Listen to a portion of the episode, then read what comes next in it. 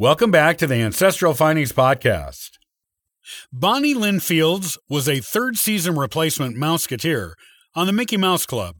While she did not get much of an opportunity to be featured on the show, the few times she did allowed her natural talent and gentle personality to shine. This is her story.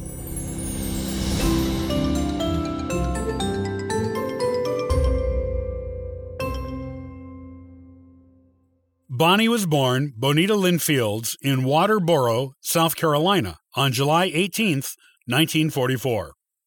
Bonnie's parents were Beverly and Woodrow Fields. They moved to Richmond, Indiana, when she was still a newborn. In Richmond, she took her first dancing lessons when she was two years old. When Bonnie was nine years old, her family moved to Granada Hills, California. Bonnie continued to take dancing lessons there at the Daraus School of Dance. She also took singing lessons to help develop her natural coloratura soprano singing voice. Bonnie excelled at ballet, but was also skilled at other forms of dancing that were popular at the time. She performed with small groups of children on local TV and also live at charity events and for the USO, but did not have any actual professional credits. She began taking tap dancing lessons as an older child long after she was proficient at other styles of dance. Six months after beginning tap lessons, the Disney company announced that they would be having auditions for the new Mouseketeers for the third season of the Mickey Mouse Club. The show bosses felt like they already employed most of the local child talent pool, so they auditioned outside of Burbank, California for the first time. Bonnie auditioned to be a Talent Roundup winner. The casting directors were so impressed with her that they made her a Mouseketeer. Bonnie had, until that time, went by her middle name of Lynn. In casting her, there was an issue with that because there was already a boy Mouseketeer on the show named Lynn. Walt Disney asked her to shorten her first name of Bonita to Bonnie and to go by that on the show, as the two syllable name Bonnie fit in better with the other two syllable name cast members.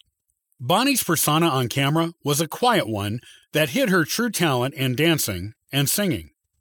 Just like the other kids cast as replacement Mouseketeers for the third season, she was assigned to the Blue Team, which performed secondary parts on the show to the members of the Red Team.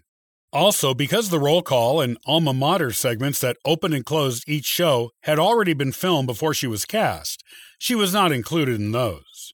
In fact, because of the format change of the show in the third season, there wasn't much in the way of new material for Bonnie to film. Any of the scant new segments that were filmed usually featured members of the Red Team. Bonnie was used mostly in the background chorus of skits. Part of this was because of the change in format of the show, and some of it was because of her height. At 12 years old, she was tall for her age and taller than two boy Mouseketeers who were closest in age to her. In addition, there were more girls than boys on the show in the third season.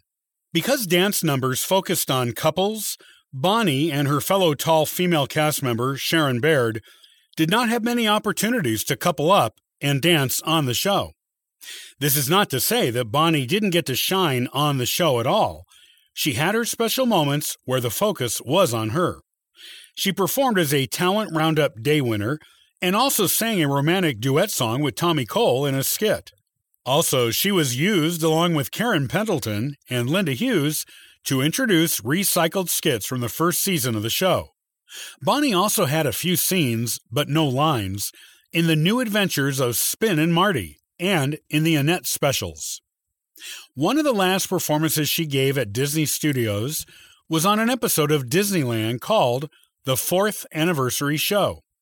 On that show, she sang and danced with the Red Team, doing a skilled soft shoe dance with Lonnie Burr. She also performed live with the Mouseketeers at Disneyland, taking part in daily live shows and parades. After the show wrapped following the third season, Bonnie went on to dance later that year, 1957, with the New York City Ballet's touring production of The Nutcracker at the Greek Theater in Los Angeles. She briefly married a Broadway dancer named Mark Maskin in 1962, but the marriage did not last long. Bonnie appeared as a guest on episodes of various talk shows and scripted shows in the 1960s. and also spent several years of that decade performing on Broadway. She also had bit singing and dancing parts in a few musical movies of that decade. Bonnie's talent made sure that she did not lack for work when she wanted it. After a fulfilling career in show business in the 1960s, Bonnie went back to Richmond, Indiana, to attend a local business college. After graduating, she moved back to Los Angeles, taking up a career as a business manager of a large commercial real estate and leasing company. Bonnie appeared on TV again in 1980 for the 25th anniversary reunion show for the Mickey Mouse Club. From 1981 to 1985, she performed in live Mouseketeer reunion shows at Disneyland. She married a firefighter named Rick Elder in 1989 and was married for 12 years, breaking up when Bonnie moved to Southern California. Bonnie taught tap dancing in Santa Monica and Gardena, California for many years before moving back to Richmond, Indiana, to be closer to her 90 year old mom. In Richmond, she opened the Academy of Tap Dance and taught there for many years. Later in her life, Bonnie discovered she was suffering from throat cancer, and she kept it to herself for a long time. She was almost all alone in the world at this time, with no family nearby. A neighbor found out what was going on with her and became her primary caregiver. A former dance student of hers, with whom she kept in touch, also found out her secret, and that student alerted the other remaining Mouseketeers to what was going on with Bonnie.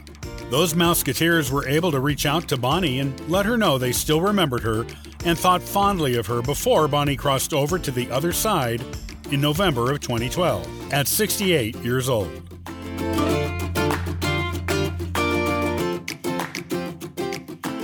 Did you know that Ancestral Findings has been answering free genealogy lookups for the past 27 years? It's true. Come on over and download a free genealogy ebook, request a free genealogy lookup, and sign up for the free historical postcard giveaway. Thank you for listening and subscribing to the Ancestral Findings podcast. It's greatly appreciated. I hope you have a wonderful day and happy searching.